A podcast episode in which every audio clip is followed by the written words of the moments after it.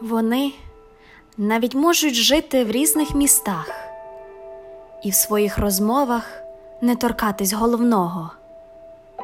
Але ті слова, які він їй пише в листах, вона читає так, ніби їх не було до нього.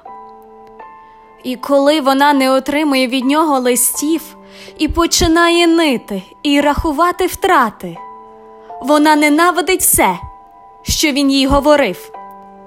Себто ненавидить взагалі усе, що може згадати.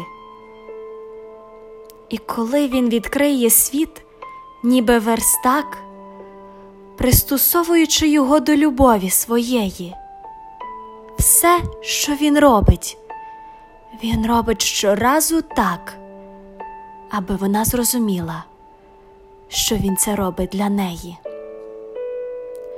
Тому що для нього найгіршим з усіх терзань, миттю, коли починалися усі його біди, завжди було проводжати її на нічний вокзал, до останнього сподіваючись, що вона не поїде.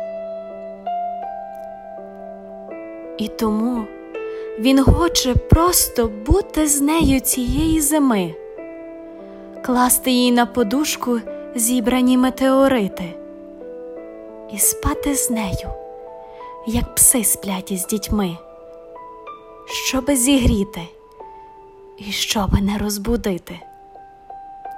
І він говорить: хай буде так, хай буде без таємниць. Хай буде так, погоджується вона, рахуючи заметілі. Мова їм потрібна лише для того, аби не наговорити дурниць. Весело працює волинка серця в гарячому тілі.